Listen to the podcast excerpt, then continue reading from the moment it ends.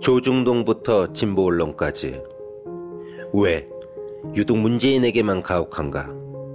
왜곡된 여론전의 숨은 음모는 무엇일까? 조기숙 정치학 박사가 밝히는 왕따 정치의 실체와 일곱 가지 비밀. 악의적 프레임에 맞서는 시민의 힘이 필요할 때 왕따의 정치학 도서출판 위시더 마우스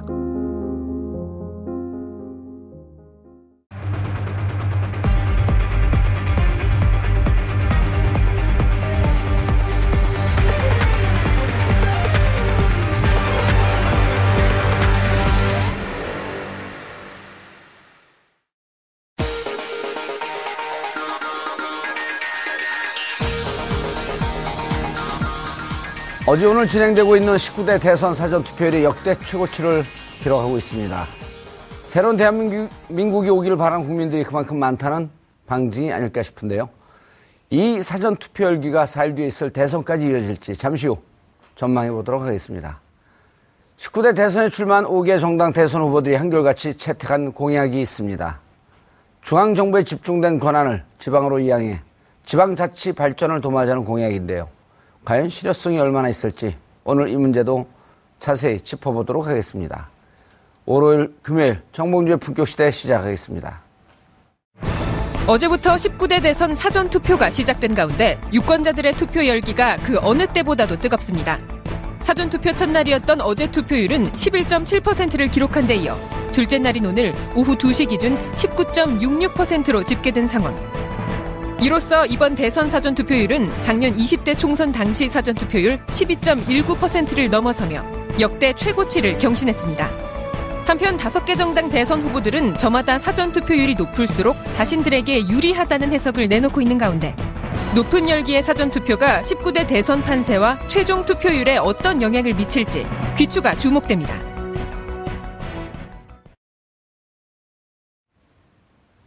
5월 금요일 정봉주 품격시대 첫 번째 이슈 들어갑니다. 19대 대선 앞두고 어제 오늘 진행된 사전 투표가 역대 최고치 투표를 기록하면 하면서 화제가 되고 있습니다. 뜨거운 사전 투표 열기가 대선 판세에 어떤 영향을 끼칠지 전문가분들을 모시고 말씀 나눠보도록 하겠습니다. 김대현 주간조선 기자 자리하셨습니다. 네, 안녕하세요. 예. 조대진 변호사, 변호사 오랜만에 자리하셨습니다. 네, 안녕하십니까. 예. 이경수 교수님 네, 자리하셨습니다. 안녕하십니까. 예. 자, 조대진 변호사 말씀 나누기 전에 네. 김대영 기자. 네. 중간 대자가 들어가니까 큰 사람들처럼 보이네. 현재 5시 현재 속보가 떴죠? 네, 그렇습니다. 투표 한 유권자가 천만 명을 넘었다는 속보가 나왔는데요. 예. 이대로 가면 그 투표율은 그 24.34%. 네, 이대로 가면 아마 25% 26%까지도 투표율이 나올 걸로 예상이 되는데요. 예. 그 왜 뜨겁냐? 아, 오늘 날씨만큼이나 투표 열기가 뜨거운데. 어, 멋지게 네. 비유를 하는데. 그, 제 생각엔 좀 이렇습니다. 그, 음. 이번 선거에서 막말, 가짜뉴스, 그 다음에 안보 갈등, 또 홍준표, 또 바른정당 탈당, 음. 적폐청산, 뭐 이런 것들, 이런 소재들이 신체의 발열을 자극할 만한 소재가 많았다. 아. 네. 그래서 뜨거웠다. 그 본인 분석인가 아니면 언론 분석입니다. 아, 네, 그렇습니다. 예. 그리고 그 선거 시작 자체가 촛불로 시작한 거기 때문에 기본적으로 음. 뜨거울 수밖에 없었던 거 아닌가요? 아, 예, 당연합니다. 그 음. 촛불이 불러온 국민들의 유권자의 참여 열기 고조. 예. 이게 또 이번 선거에 투표율을 높이는 아주 지대한 공을 세웠다. 예. 이렇게 보여집니다. 그리고 선관위는, 선관위는 몇 프로 정도 예측을 했었나요? 선관위는 예년 수준보다는 높을 것이다라는 뭐 추측 했었고요. 음. 또그 여론조사 전문가들 다수가 그 지난번 2012년 선거보다는 투표율이 높을 것이다라고 짐, 어, 추, 추론을 했었는데 예. 지금 사전 투표율로만 놓고 전체 음. 투표율을 예상하기는 조금 이른 감이 있지만 어쨌든 지난 2012년보다 투표율이 다소 높아지겠지만 하지만 과연 80% 예, 그 한계선을 넘을 수 있느냐는 어, 5월 9일 음. 투표일까지 지켜봐야 할 것 같습니다. 예. 투표율이 몇 프로 예상하셨었어요? 우리 김대영 기자님? 저는 어, 2012년 75.8%보다는 낮을 것으로 당초 예상을 했었습니다. 오, 제가 만난 분 중에 유일하게 낮, 낮을 거라고 예상했네. 근데 지난번 기억 못 하시는 것 같은데 저와 함께 예. 투표율이 낮을 거라고 공감대를 형성했던 게 우리 저 정 의원님이셨는데 예, 방송이 끝날 때 바꿨어요, 입장을. 아, 그러셨습니까? 예, 77.7%로 바꿨습니다. 그러셨습니까? 예. 저도 75%에서 80% 선의 투표율이 나오지 않을까 이렇게 좀 수정을 좀 해야 될 것 같습니다. 예. 아, 한번 딱 찍어보세요. 왜냐 역사는 기록이니까. 예. 아, 영조가 먼저냐, 정조가 먼저냐, 그러면 둘이 어설프게 먼저고 전조, 나중이겠죠. 이렇게 하면 안 되잖아요. 76% 정도 76점? 아, 76.0% 정도로 아, 하겠습니다. 76.0. 알겠습니다.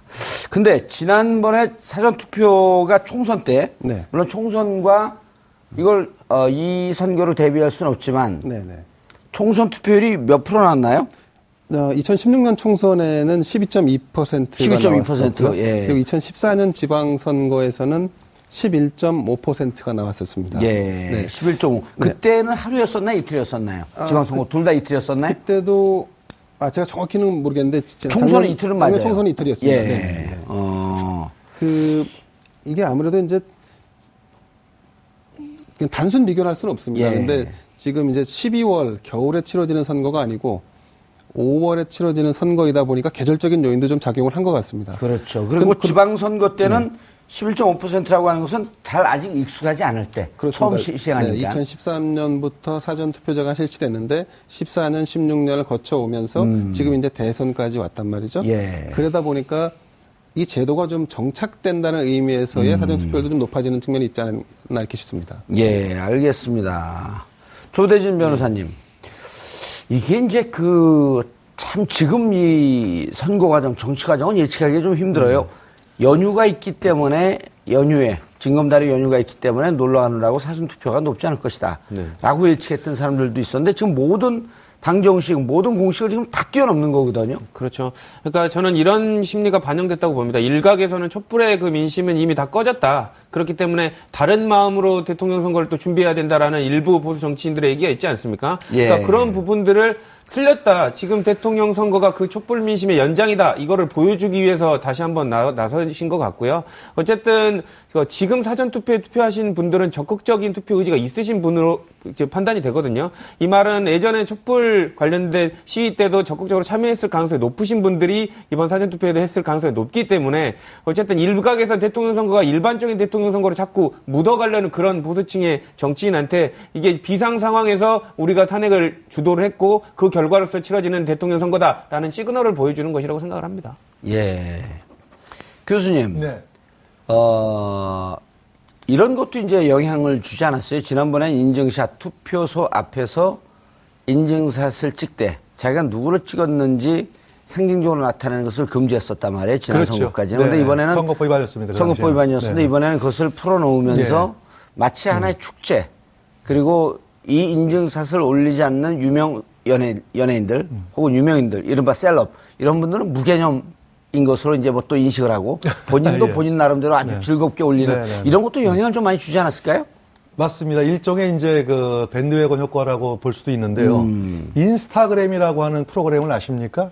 그 어, 그런 게 앱이, 있어요? 앱인데요. 예. 이게 이제 요즘 이제 그 청년들한테 굉장히 그 인기 있는 앱이에요. 저도 이제 봤습니다. 예, 사진을 올려놓는? 음. 예, 사진을 계속 쭉 올라오는데, 그러니까 이제 좀 그 일반적인 것으로 내가 투표를 이- 했다라고 해서 인증한 거 빨간 뚜껑을 요 손등에 이렇게 꼽는 이렇게 찍면서 찍고, 찍고, 예. 보여주는 경우도 있지만 상당수 의미 있는 거 예. 내가 몇 번을 찍었다라는 것도 노골적으로 보일 수 있, 더라고요 예를 들어 가지고 뭐 찍고 이렇게 찍고 이제 1번을 요렇게 보여주고, 예, 1번을 요렇- 표시하는 요렇게 분, 보여주거나, 뭐 이렇게 예. 하시는 분, 이렇게 하시는 분, 어. 뭐 4번, 뭐 3번, 뭐 다양하게 있어요. 5번은 이렇게 도 하더라고요. 5번은. 아, 예. 주먹을 쥐고. 예. 요 0번입니다, 이거. 그래요? 오, 이렇게 하면 5번인데. 아, 네. 그래서 이제 그런 것들도 하면서 자연스럽게 자기가 이제 이번 음. 투표, 이번 선거에서 어떤 분을 지지한다는 것도 노골적으로 좀 보일 수 있다는 것들이 하나의 이제 그 신드롬 형태로 이렇게 퍼져나가서 그것들이 이번에 저기 그 청년층들이 어, 사전투표에 적극적으로 참여하는 그러한 효과를 보여줬다, 보여집니다. 예. 자, 그럼에도 불구하고, 김 기자님. 네. 어, 선관위는 이제 한때 이 선거 시간, 선거 투표율을 올리기 위한 민주주의의 꽃은 선거입니다라고 하는 선관위 기본 슬로건과는 좀 정반대로 선거 방해위원회다라는 이런 조롱 섞인 비판도 좀 받았었거든요. 이번 같은 경우도 어, 사전 투표 장소가 공항에 보면 국제공항에 있는 부산공항, 김포공항 이런 데는 좀 없었단 말이에요. 인천공항 하나만 있었고. 그래서 이제 그런 것 때문에 좀 비판을 받았는데 그런 점은 어떻게 생각을 하세요? 만약에 좀더 적극적으로 했으면 조금 더 올라가지 않았을까? 그럼 너무 많아갖고 또 못, 못하고 간 분들도 계시고. 근데 이제 이 제도 자체가 아까 말씀드린 대로 2013년부터 이제 해서 순차적으로 진행되오다 보니까 약간의 시행착오는 불가피한 측면은 좀 있다고 봅니다. 특히 이제 그 법적으로도 예컨대 인천공항이 굉장히 넓은 스페이스를 가지고 있는 곳이지 않습니까? 예. 그런데 거기에 그 읍면 아 제가 알기로는 읍면동에 일개소씩만을 투표소를 만들게는 해놨습니다. 물론 그 투표소 안에 투표 장소라든가 이 인원들을 많이 배분할 수는 있겠지만 어쨌든 인천공항이라는 곳은 그러나 저러나 제한된 공간일 아, 수밖에 한 없거든요. 동에 해당하는 그렇습니다. 한- 그러니까 한 동에 해당하는 그래서 일개소밖에 설치를 못하게 돼 있는 구조. 음. 이거를 조금 더 다음 기회에는 아, 넓힐 수 있는 구조로 좀 바꿔주는 게 좀 필요하지 않을까 싶고요. 그리고 이제 사실 저는 그거보다 더 주목해야 될 것은 이번에 이제 그 출마자가 너무 많다 보니까 예. 그 기표를 할 때에 오는 그 불편함이 좀더 음. 유권자들에게 좀 더 큰 반감으로 다가가지 않았을까, 않았을까 싶습니다. 예. 저도 이제 그 어제 사전 투표를 했는데 투표를 하면서 이 이렇게 기표를 하면서 아 이게 제대로 찍혔나에 대한 확신이 안 서서 다시 살펴보게 되는 경우가 음. 생기더라고요.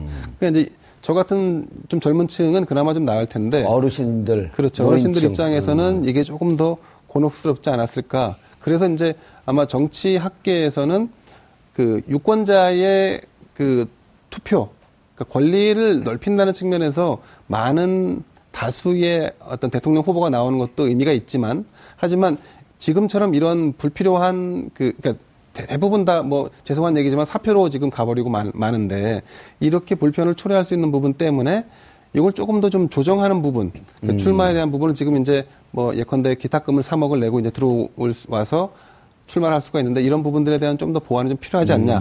이게 이제 학계에서 이런 얘기들이 나오고 있습니다. 좀 제한하자. 그렇습니다. 아, 그런가 하면 또 사람 그 한 일각에서는 기계가 종이를 받아낼 수 있는 양의 한계가 있기 때문에 그렇죠. 그런 걸 예측을 해서 좀 기술적으로 금방 보완할 수 있는 좀 예를 들어 기표용지 좀 길게 한다든지 음, 네네. 그런 여러 가지 보완 장치를 할- 하려고 하는 적극적인 노력이 부족했다라고 하면서 지적을 하는데 한 언론사에서 일본 이제 5월 4일날 시작할 때 네네. 일본의 한 언론사에서 이제 취재하러 들어와서 어 신분증 하나만 갖고 취재하는 그 IT적 기법 신분증 하나만 가지고 투표를 다 일, 일사천리로 예, 네, 그걸 보고 깜짝 놀랐다는 거 아니에요? 네, 그렇습니다. 일본도 IT에 꽤 강국인데 그런 걸 보면 이제 좀 열심히 해서 잘한 측면도 있지만 여전히 보완할 측면들은 아쉬운 측면들은 많다. 그런 부분들은 아마 중앙선거관리위원회가 이번 선거를 거치면서 또한 수정 보완에 나가지 그렇겠죠. 않을까 싶습니다. 예. 네네. 알겠습니다. 관심은 어, 이렇게 이제 우리가 특정 한 후보의 얘기만 하- 할 수는 없는데 어쨌든 문재인 후보는 25%가 넘게 되면 어, 홍대 앞에서 프리허그를 하겠다. 네, 그렇죠. 예. 그러다 보니까 이제 모든 선거의 관심사가 부득불. 25%가 넘느냐 안 넘느냐. 그렇죠. 이렇게 되면 이제 넘어가는 건데요. 그러니까 사전 투표를 독려했던 후보들도 이 정도까지 많이 올라버리면 결국에는 대세 후보의 그 가속화를 더 도와주는 꼴이 되거든요. 그렇기 때문에 그런 뭐 25%가 넘어가서 이제 문 후보가 문재인 후보가 프리허그 하는 그 연출까지 되기는 바라지 않았을 겁니다. 그냥 한 23, 4%까지 언저리가 되고 프리허그는 안 해야지 24.9%. 네, 뭐 어. 그렇게까지 바랬는데 이 어쨌든 프리허그를 하는 상황이 돼버리면 그 사전 투표에 관련된 지지의 열망이 모두 문재인 후보에 관련된 부분인 것처럼 이제 보도가 나가기 시작하고 이렇게 착시 현상이 일어날 수 있거든요. 예. 그러니까 그런 부분들 때문에 최대의 수혜자는 아마 문재인 후보가 될 것 같고요. 프리허그를 함으로써 지금 선거가 며칠 안 남은 상황에서 더 강렬한 인상을 줄 수 있다는 점에서 문재인 후보 측에서는 아주 그 환영할 만한 그 투표율이 나온 것 같습니다. 예. 교수님, 이 투표용지에 대해서도 이제 설왕설래가 많았어요. 결국 선관위가 공식적으로 입장 발표는 했지만 후보자 간 사이에 5mm가 네네. 띄어 있는데 그것은 이제 너무 좁다 보니까 착시 현상으로 우리 내가 찍은 용지에는 없었다. 예, 예. 라는 이제 그런 그 신고가 계속 들어오니까 민주당 표창원 의원이 선관위 안행, 안행이 소속이니까 선관위에 가서 확인해 본 결과 그렇지는 않았다. 그렇죠. 예. 그런데 이제 좁은 거에 대한 불편함을 호소했던 거 예, 아닙니까? 그건 사실입니다. 아까 이제 김대영 기자께서 말씀하셨듯이 이제 그 워낙 이번에 후보자가 뭐 공식적으로 15번까지 나왔거든요. 그러니까 15분의 후보자가 쭉 있다 보니까 투표 문제가 거의 뭐 30대 가까이 이제 길어요.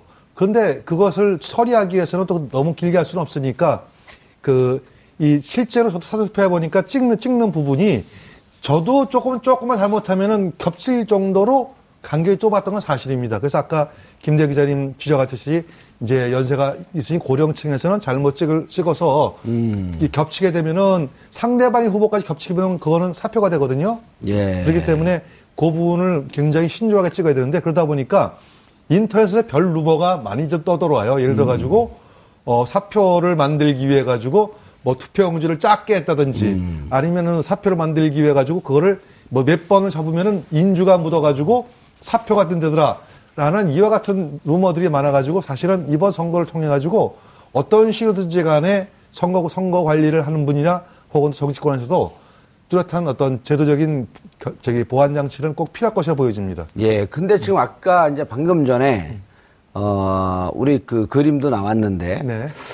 기표하는 장소가 1cm예요. 네. 그리고 도장이 0.7cm, 7mm죠. 10mm, 네. 7mm인데 어르신들 분 입장에서는 그러면 위아래로 1mm씩 공간이 있다는 건데 1.5mm. 예, 너무 작죠. 아, 무척 불편하겠는데 예, 불편하죠, 제가. 예. 그 전에 이제 그 국회의원 재선 도전할 때 그때 칸이 크거든요. 그렇죠.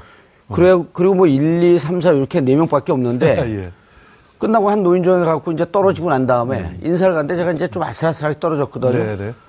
한 할머니 분이 아유 막 그 안타까워서 울면서 그때 제 기호가 1번이었는데 1번을 찍는다고 찍다가 확 눌러보니까 손이 떨렸고 2번을 찍었다는 거예요. 예. 실제로. 네. 근데 저기서 요분 내가 정말 절실하게 지금 이게 어르신들 손이 달달달달 떨리거든요. 근데 1mm 안에 1, 1cm 안에 0.7mm를 그렇죠. 0.7cm 예. 맞히는 게 쉬운 일은 쉬운 아닌데요. 이게. 더군다나 이게 이제 그 저는 뭐 안경을 안 낍니다만 안경을 끼신 분들은 조금 더 불편해요. 어, 네, 이렇게 칸이 잡으면은. 이렇게 작은 게 들어갔고 안경 예, 속에 예. 확 예, 커지니까 예, 예, 어, 이게 뭐지 예, 그러고 예. 그래서 선거관리위원회에서 유권 해석을 나온 게 다른 후보의 칸까지 겹쳐지게 되면은 이제 무효가 무효지만. 되고, 예. 다만 그 칸에서 벗어 벗어났다 해서 무효는 아니다 라고 유권 해석가 나왔는데, 아, 그건 다행이네요. 예. 자칫 잘못하면은 뭐 조금이라도 예. 이렇게 겹치는 부분이 상당수 이번에 좀 많이 나올 것 같습니다. 무효표 논란이 많겠네요 이번에. 네네네. 무효표 논란이 꽤 나올 것 같습니다 이번에는. 예, 알겠습니다. 조 변호사님. 어쨌든 근데 투표 열기는 높은 거는 어, 민주주의 국가에서는 무척 의미 있는 일이죠. 그 국민의 참여가 지금 직접적으로 이제 나타나고 있다는 것을 확인할 수 있는 것이기 때문에 되게 의미 있는 일이고 또 무엇보다도 지금 비정상적인 대선에서 국민들이 이 정도로 참여했다는 거는 아까 말씀드린 대로 촛불 관련된 그 민심이 아직도 대통령 선거를 똑같은 기준으로 바라보고 있다. 이 부분을 지금 나타내고 있는 부분이거든요. 그러니까 아직 사전 투표이긴 하지만 본 투표에도 사전 투표가 이 정도의 열망을 갖고 지금 지- 이게 나오면 투표율이 나오면 본 투표율도 상당히 높아질 걸로 저는 생각이 되고요. 아마 아까 70몇 퍼센트 정도 얘기를 해주셨는데 저는 80%를 상당히 넘는 정도의 투표율이 나올 것으로 저는 생각을 합니다. 음, 아, 투표율이 어떻게 될지 안 물어봤고 좀 섭섭하셨던 모양이죠? 저는 개인적으로 사전 투표율이 25% 가까이 될 거라고 저는 생각을 했었거든요. 어, 그리고 아니, 어디 얘기한 적은 없고요. 예, 예, 아니 그그 얘기를 하셔야지 그럼. 근데 이제 그 예전에 탄핵할 때도 제가 8대 0으로 나올 거다 얘기를 했더니 다 비웃으시더라고요. 그리고 그리고 변호사니까 그건 왜 비웃어요? 그러니까 관련해서 8대 0까지 안 나올 거다라고 생각이 마- 그 얘기를 하셨는데 지금 예측한 게 거의 다 맞고 있습니다. 그래서 느닷없는 어느 나라 80, 깔때기 80몇 퍼센트, 저는 한 83%는 오호. 투표율이 나올 걸로 보입니다. 근데 그렇게 생각이 됩니다. 여기 보시면 제가 아까 이렇게 나름대로 계산하고 이런 것들이 있어서 예. 83%. 83% 근거를 한번 대보시죠. 그 이따 카톡으로 보내드리도록.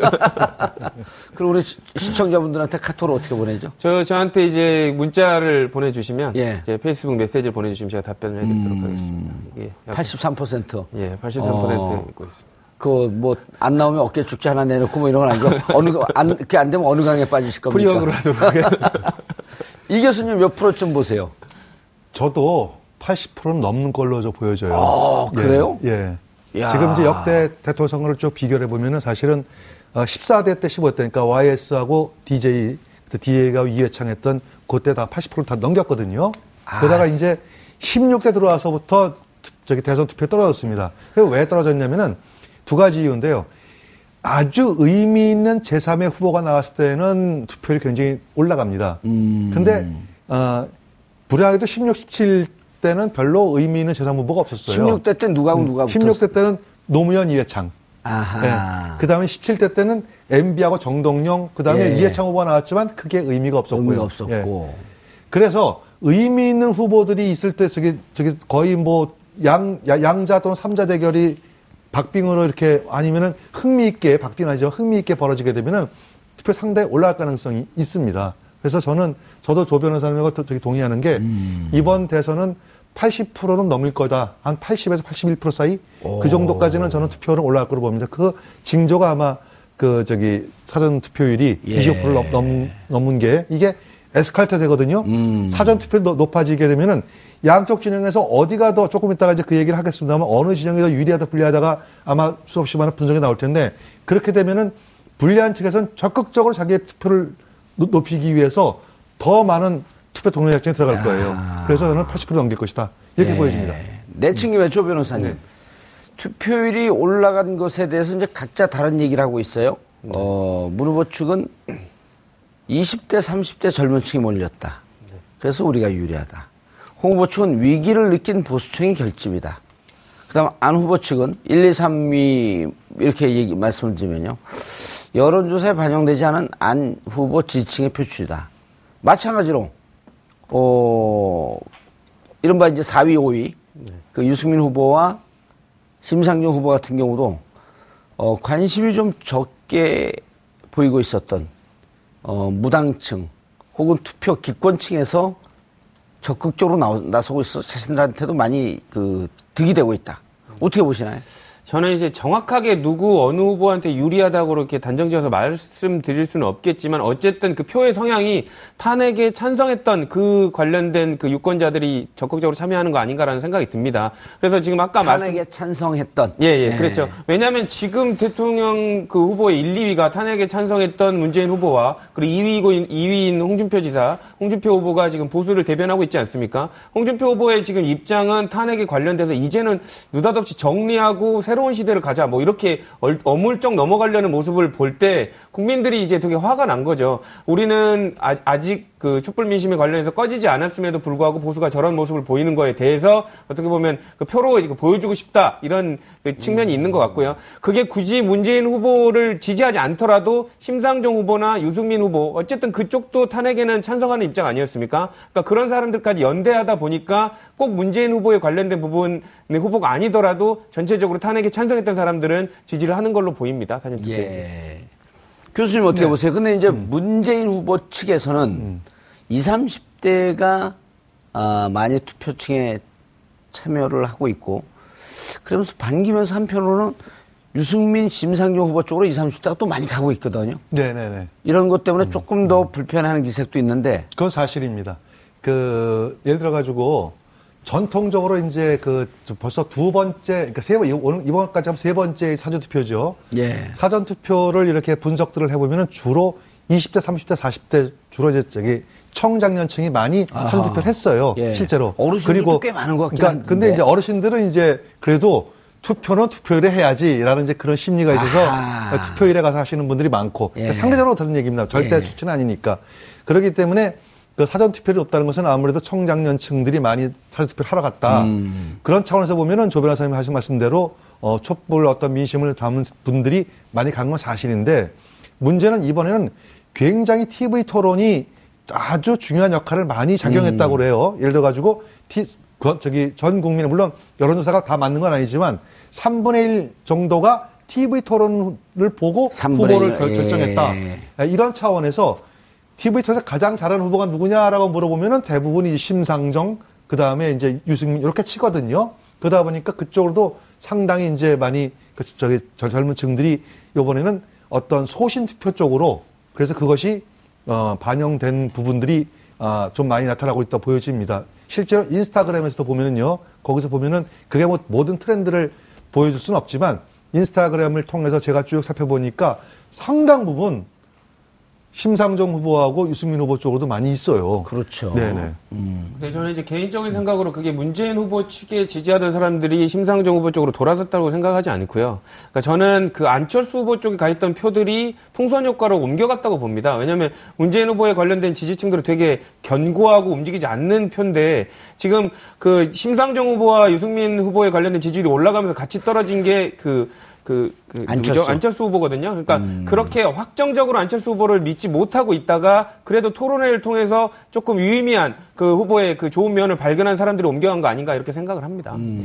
그러니까 이제 그 전에는 이 마이너 후보들 이른바 이제 야- 그 약세를 보이고 있던 후보들한 후보들한테 좋아도 좋아도 찍으면 찍고는 싶- 그 찍고 싶어 찍고 싶었지만 아 이런 표가 좀 죽어버린 거 아니야 사표 심리인데 지금은 그렇죠. 소신 투표 쪽으로 좀 옮겨가고 있다. 그러니까 예전에는 그 그러니까 문재인 후보에 관련된 당선 가능성을 차치하고 이 사람이 토론회를 거쳐서 보니까 이런 전국에서 의미 있는 후보고 지금은 대통령으로 당선될 가능성이 없더라고 하더라도 내가 한 표를 해줌으로써 그 능력 있는 정치인 입지를 확보할 수 있는 정치인으로 만들어주겠다는 이런 표심이 좀 작용한 거 아닌가? 가치 투표를 하고 예, 있다. 그렇습니다. 알겠습니다. 어, 김 기자님, 지역별 어제 사전 투표일의 투표율 11.7% 이걸 갖고 이제 지역별로 분석을 좀 해봤어요. 물론 지역별 분석이 뭐 특정 후보에게 유리하다, 불리하다 이렇게 나타 말씀드릴 수는 없지만 전남이 16.76%로 최고. 그 다음에 어, 대구는 9.67로 최저. 이런 건 어떻게 봐야 될까요? 그게 이제 일종의 경향이라고 볼 수 있는 부분이 있습니다. 이를테면 그걸 가지고 이제 아 호남은 특정 후보한테 유리할 거고 이쪽은 안 했, 어, 대구 경북은 보수층이니까 예. 특정 후보한테 불리할 수 있다라고 할 수 있겠지만 2013년부터 실시된 이 사전 투표의 결과를 놓고 보면 대체로 투표 결과는 호남이 높았고 그리고 아, TK가 낮았습니다. 그러니까 그 트렌드의 경향의 반영이라라고 어, 일단 보는 게 맞는 것 같습니다. 그러니까 TK 지역의 그 보수적인 유권자들이 아까 이경수 교수님 말씀대로 투표 당일날 투표하는 거에 대한 어떤 고정관념이 조금 더 강하지 않나. 그리고 상대적으로 호남은 그 내가 미는 후보에 대한 결정을 미리 먼저 내리는 어떤 그 투표의 경향을 보이는 것이 아닌가. 이렇게 볼 수 있을 것 같고요. 그 제가 아까 그 투표율에 대해서 한 말씀만 더 드리고 예. 싶으면 2012년도 18대 대선을 기억하실 겁니다. 75.8%가 나왔는데요. 예. 이 선거 굉장히 치열했던 선거였습니다. 아. 아. 시겠지만 그런데 투표율은 그렇죠. 75. 거의 박빙으로 붙었고 그럼요. 골든 크로스가 있냐 없냐 맞습니다. 사전에 무슨 네. 국정원 개, 개입했냐 안 했냐면서 그리고 아주 저만 간발의- 빼놓고 온 국민이 관심을 가졌죠. 맞습니다. 그렇습니다. 근데 이제 왜 아까 그 교수님 말씀대로 13대 14대 투표율이 높았냐? 그거는 사실 그, 그 당시에는 동원 선거가 횡행했던 시절이에요. 아. 그래서 엄청난 물량을 쏟아부어서 동행 그 동원 선거를 했습니다. 실제로. 그리고 뭐 그리고 그에 투입되는 예산이 어마어마했죠. 근데 이게 그 2002년도 2007년도 오면서 선거 문화 자체가 굉장히 양질로 바뀌고 그 다음에 이제 문화 자체 풍토 자체가 자발적으로 선거에 참여하는 구조로 바뀌었단 말이죠. 그래서 이제 투표율이 쭉쭉쭉 떨어지게 됐는데 2012년에 75.8% 아주 치열한 선거에서 이 선거율이었단 말이죠. 근데 지금 자발적인 참여로 80%가 넘는다. 이거는 굉장히 획기적인 투표율이고 혁명적인 투표율 될 가능성이 높습니다. 그래서 저는 사실은 이제 그럴 가능성이 높지 않다고 보는 측이고요. 그리고 이제 그 투표율 사전 투표율이 높으면 누가 더 유리할, 유리하고 불리하냐 이건 사실 얘기하기 좀 어려운데 이번에 트렌드는 약간 다른 게 그 대세를 추종하는 투표가 사전 투표율이 아니고 소신을 따르는 투표율이 더 많다. 예. 왜냐하면 지금 부정 부동층이라고 했던 세력들이 지금 투표에 많이 유입이 됐거든요. 그러니까 이 부동층이라는 사람들은 누구를 찍을지에 대한 판단을 유보하거나 투표를 하지 않겠다라고 잠정적으로 판단하고 있던 사람들인데 이분들이 투표를 했다. 이것은 대세를 추종하는 것이 아니라 소신껏 투표를 할 가능성이 매우 높다. 그래서 이제 지금 음 오늘인가요? 어젠가요? 지금 이제 어, 언론사에서 PK 지역의 현지 분위기를 취재하러 내려갔던 기자들의 얘기를 들으면 상당히 지금 PK가 흔들린다는 거예요. 의외로 1위 후보, 1위를 달리고 있는 후보를 지지하겠다고 하는 사람들을 찾기가 어렵다는 얘기가 들려요. 1, 2위 후보를 음, 지지하 부울경을 얘기하시는 거죠? 예, 맞습니다. 음. 그래서 어 이게 지금 상황이 물론 이게 선거 결과에 아주 큰 영향을 줄 건 아니지만 어쨌든 미세하게 밑바닥에 움직임 민심이 약간씩 바뀌고 있는 건 분명해 다시 보인다. 홍준표 쪽으로 가고 있는 아니 1, 2위 후보가 아니라 2, 3위. 그러니까 3, 4, 5위에 이 하순위권에 있는 후보들에 대한 관심도가 그만큼 높다. 아. 이런 얘기겠죠. 그 근데 다만 이제 이런 모든 것들이 이제 사실 어떻게 영향을 미치냐를 아주 궁극적으로 결론을 내리려고 하면 음. 5월 9일 투표 당일날 투표율이 어떻게 반영되는지까지 봐야지만 비로소 좀 예상을 할 수 있을 것 음. 아니 같습니다. 지난주에 제가 그 부산을 가서 이제 부산의 여론조사 전문가들을 만났더니 유사한 얘기를 하긴 해요. 예, 예, 예. 1위 후보와 5위 후보가 조금 지지 성향이 겹치는데 1위 후보가 완전히 고공행진을 하다가 선거가 어느 정도 뭐 좀 안정권에 들어간 거 아니냐라고 하는 듯한 분위기가 돌면서 심상정 분위기에 대한 어, 후보에 대한 소신 지지 성향이 강화되면서 올라가고 있는 것 같더라. 그래서- 그 둘이 네. 이게 풍선 효과처럼 올라가면서 좀 빠지는. 그래서 바닥에 미묘한 변화가 감지되고 있습니다. 이 얘기를 하더라고요. 그렇죠. 똑같은 네. 얘기네요. 대세에 크게 지장을 줄 것으로 보기는 어렵지만 아하. 실제적으로 민, 민심 취재를 예. 부산에 가서 민심 취재를 하- 하는 기자들이 1, 2위 후보자를 지지하는 분들을 만나서 멘트를 따야 되는데 아, 이게 굉장히 어려졌다는 음. 어렵다. 거예요. 예. 아. 30분, 40분씩 걸린다는 겁니다. 예, 알겠습니다. 조 변호사님, 그리고 이제 요, 이 사전 투표율이 높은 걸 갖고, 아, 이른바, 그 1등 쪽에서 앞서 나가는 후보들은 무슨 얘기를 하냐면, 어, 막상 본선 당일날, 5월 9일 날 투표율은 생각보다 높지 않을 수도 있다. 이렇게 얘기를. 그래서 왜 그렇습니까? 그랬더니, 젊은 후, 젊은 유권자들이 몰려 나온 걸 보고 나이 드신 분들이 당일날 이미 위축이 돼갖고 포기할 가능성이 높습니다. 물론 자신들한테 유리하게 해석을 하는 거죠.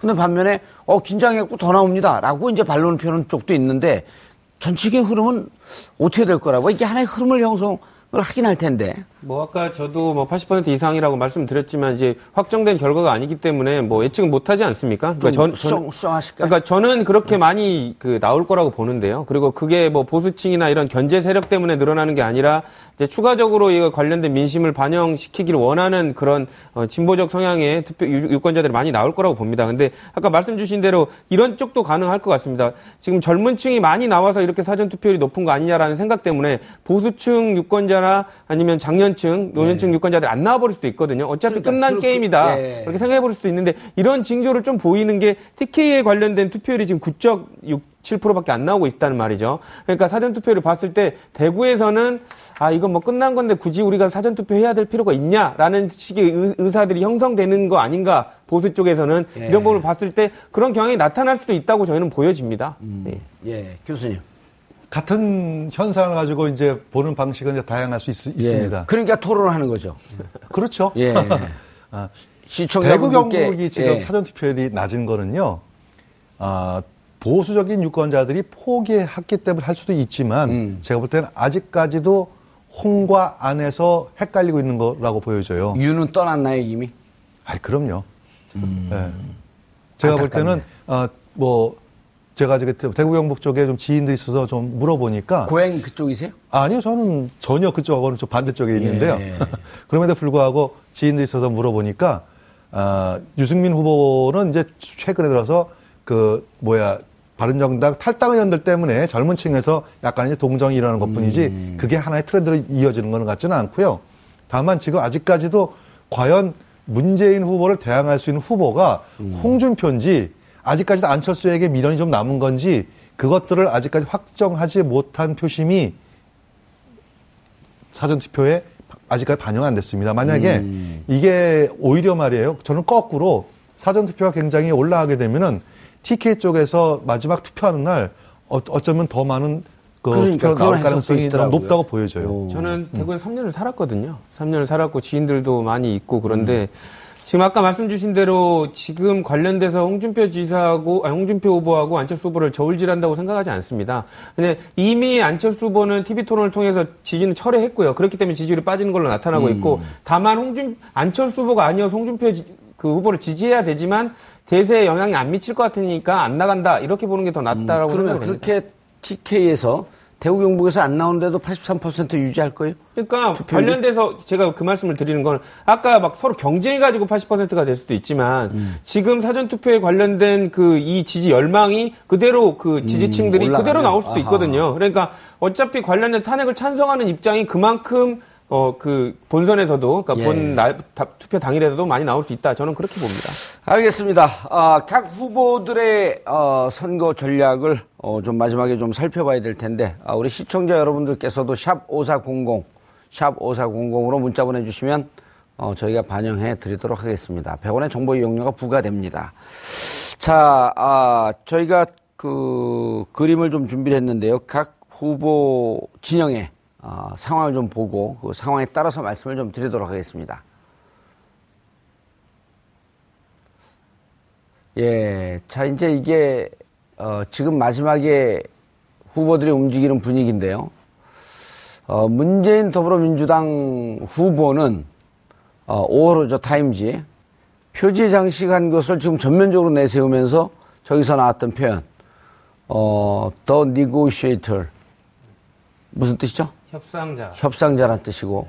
근데 이 바로 전에 박근혜 대통령이 같은 시기 5년 전에 나왔을 땐 strong strongman이라 그랬나요? strongman's daughter 뭐라 그랬죠? strong, strong, 그러니까 지, 과거 지도자의 딸 뭐 이런 예, 식으로. 더 묘사를- strongman's 네, daughter 맞습니다. 해갖고 네. 독재자의 딸이라, 딸이냐 아니면 무슨 강한 이미지였냐 이런 걸 갖고 설왕설래가 네, 있었죠. 네. 그때도 박근혜 대통령 당선자 시절에 당선자 시절에 어, 표지물이 나왔었고 문재인 후보는 아직 당선도 안 됐는데 타임지가 저걸 내고 지금 적극적으로 저걸 활용하고 있어요. 저런 식으로 하면 예, 홍준표 후보가 가만히 있지 않아야 되는데 예.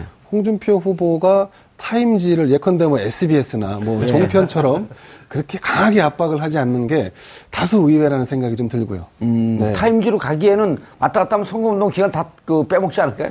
지지자들, 미국의 지지자들 타임지 앞에 가갖고 항의를 좀 했으면 좋을 텐데. 그래도 뭐 스트롱맨으로 트럼프와 함께 뭘 하신다고 하셨던 분이니까 예. 좀더 글로벌하게 본다면 본인의 이제 지금까지의 얼- 대언론관을 본다면 이건 불공평한 불공정한 게 아니냐라고 음. 미국이 주장을 대한민국 선거에 개입한 건데. 근데 이제 엄밀히 얘기하면 저건 예. 타임지 아시안판이기 때문에 예, 아시아 지역에서만 이제 배포가 되는 거라서 음. 예, 미국을 상대로 하는 것보다는 이제 아시아판 타임지의 어떤 편집 방향에 대해서 문제를 제기해야지 일관성이 있는 건데 예. 제가 볼 때 홍준표 후보는 거기에 대해서는 문제 제기를 안 하더라고요. 어허. 문제지를 영어로 해야 되기 때문에 곤란스러운 거 아닐까요? 아 그건 뭐 참모분들 중에 영어를 잘하시는 분들이 계실 거니까. 자, 어쨌든 문재인 네. 후보는 저 사진 나온 게 그 달리는 말에 이게 채찍을 갈 정도의 의미 있는 사건이 그, 아닐까요? 예, 누가 봐도 저게 오늘자 그 일간 신문에 사실 작게 크게 다 비중의 차이는 있지만 다 보도가 됐습니다. 예. 저것이 갖는 그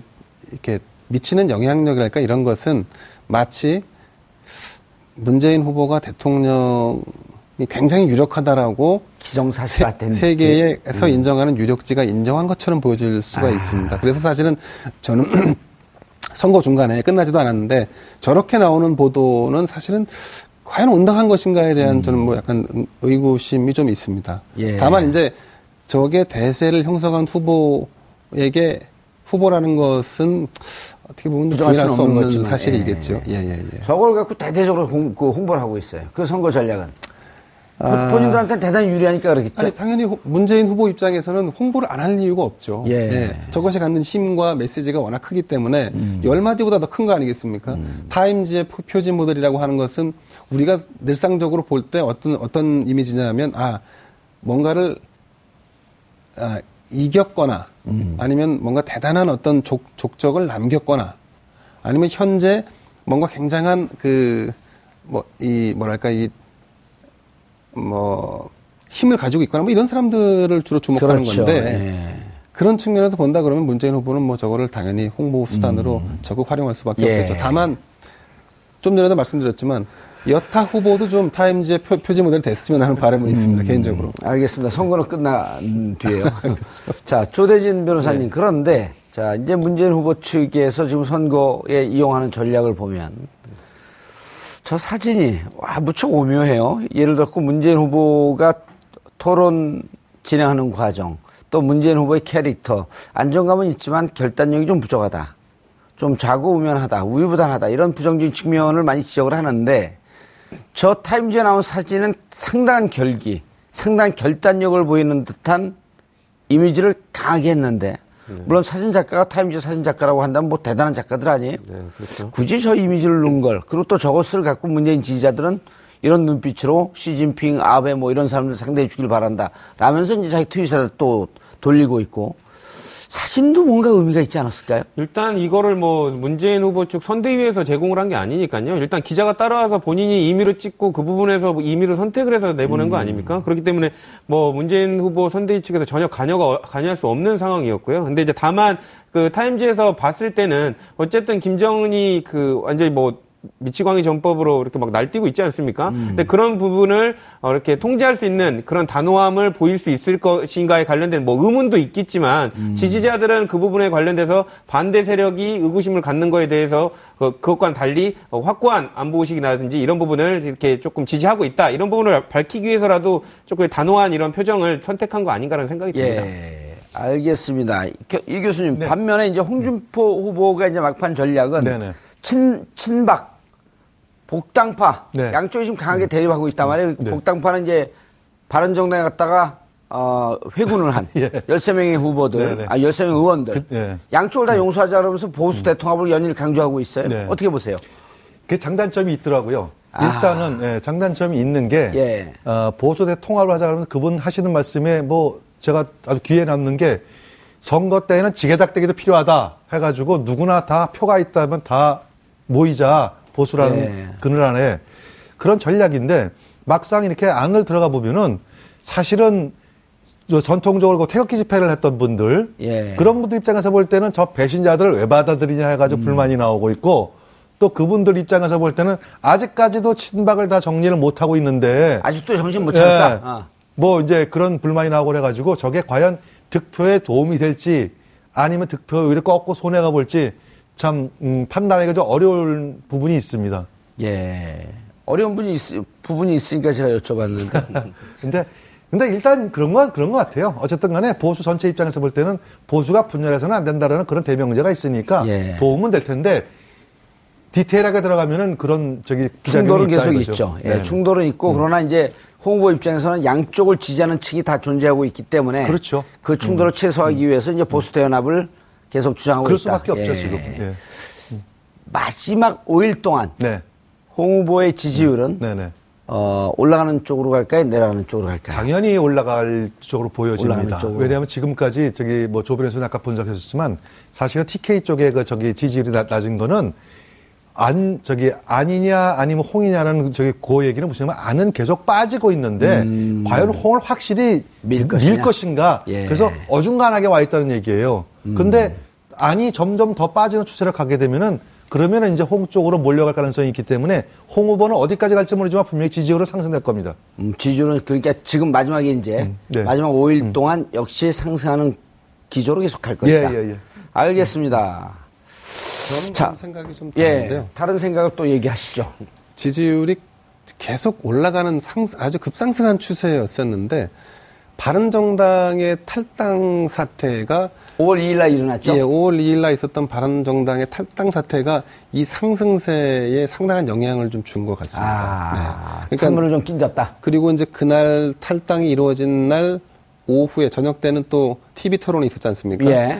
근데 TV 토론에서 또 홍준표 후보가 그 유승민 후보에게 덕이 없다라고 표현을 한 거는 사실은 제가 그 제가 느끼기에도 그랬고 많, 많은 다수 유권자가 느끼기에도 특히 보수 누- 지지하는 유권자들 예. 사이에서 그 말을 한 후보가 덕이 없는 건지 그 말을 듣는 사람이 덕이 없는 건지 좀 헷갈리는 거죠. 음. 네. 근데 통상적인 이제 사람 이제 우리 이제 대한민국 그 보통 예. 사람들의 심리가 아무리 덕이 없다 한들 이한 당의 정 그 대표인 주자에게 덕이 없다고 얘기하는 그분 자체가 오히려 더 덕이 없는 것처럼 들릴 수 있거든요. 아. 제가 네. 그 자리에 14명 있었던 분한테 직접 확인을 했더니 예, 예.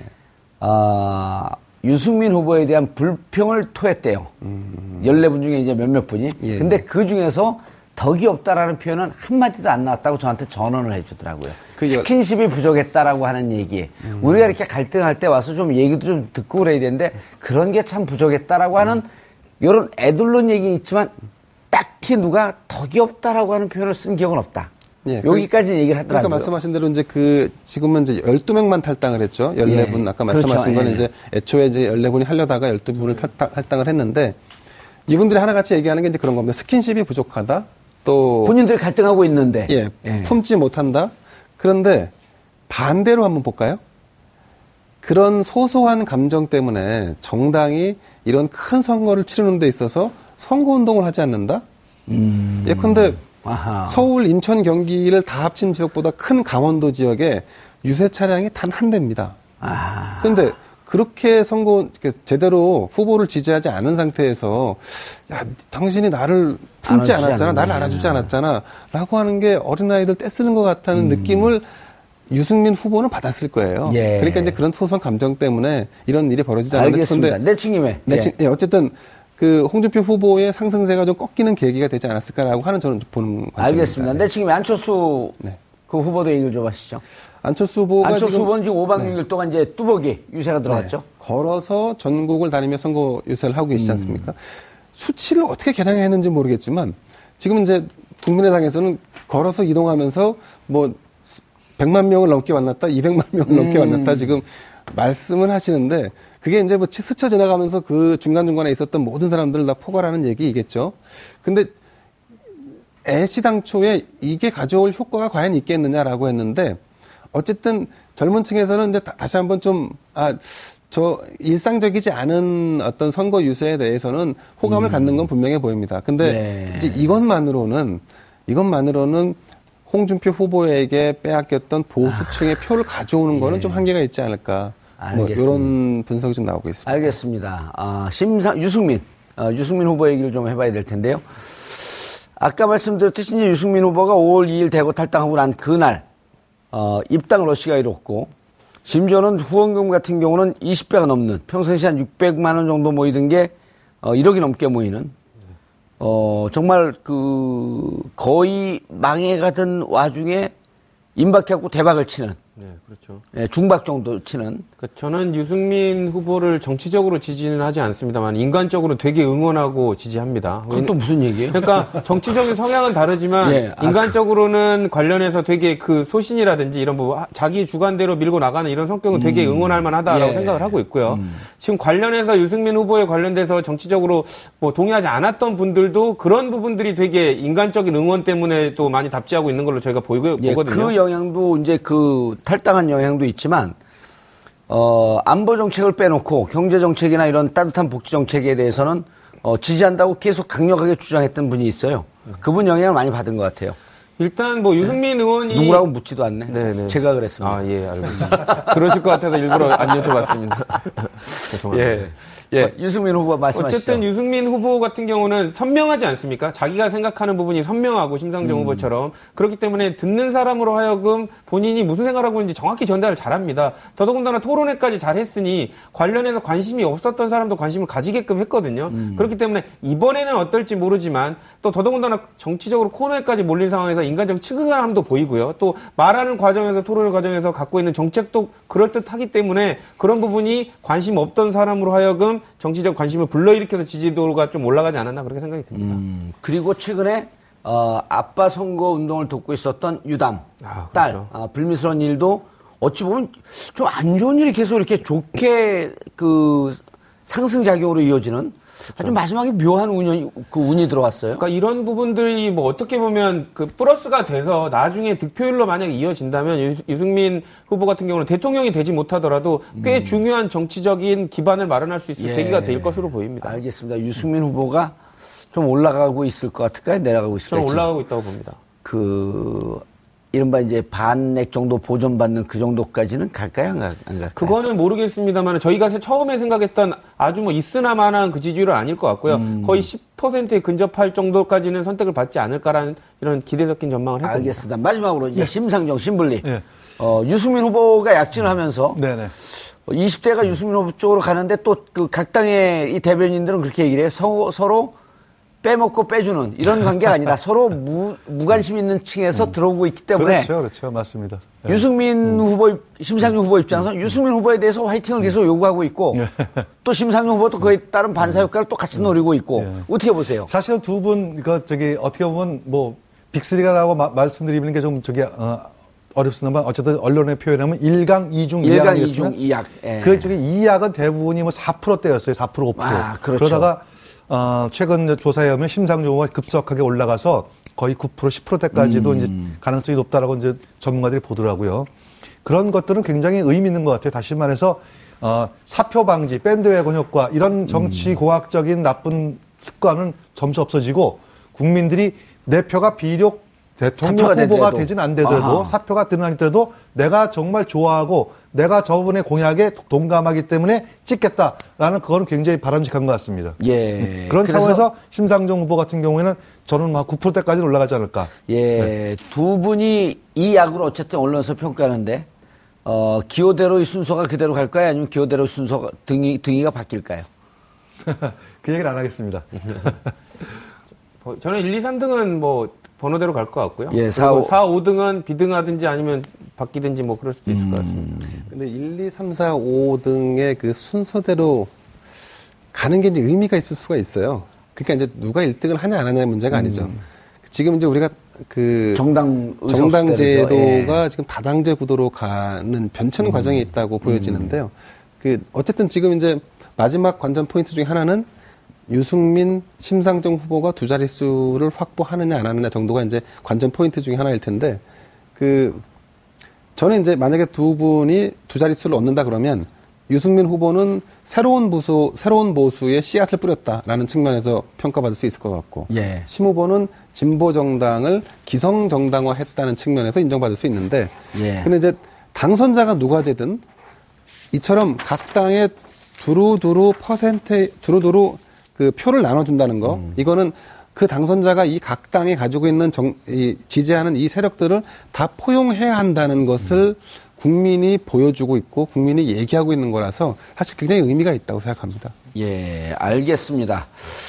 아, 오늘 사전 어, 사전 투표가 끝나고 이제 5월 9일이면 본 투표가 아, 진행이 됩니다.